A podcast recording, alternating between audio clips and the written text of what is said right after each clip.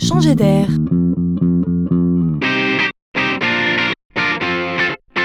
C'est la chronique de Laurent Collen.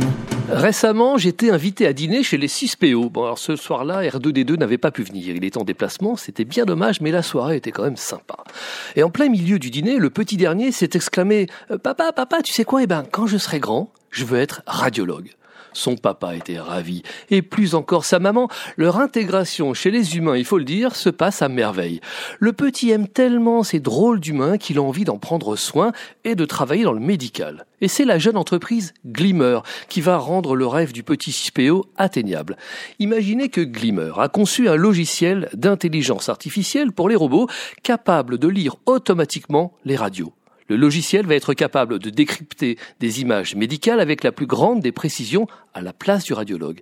Il saura détecter les lésions et produire automatiquement un compte-rendu à l'intention du médecin qui n'aura plus qu'à valider.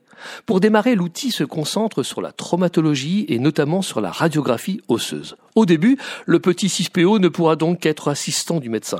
Et le radiologue sera très content d'être ainsi aidé car il considère souvent cette tâche comme répétitive et chronophage. Le petit 6PO est bien parti pour devenir le meilleur ami du radiologue.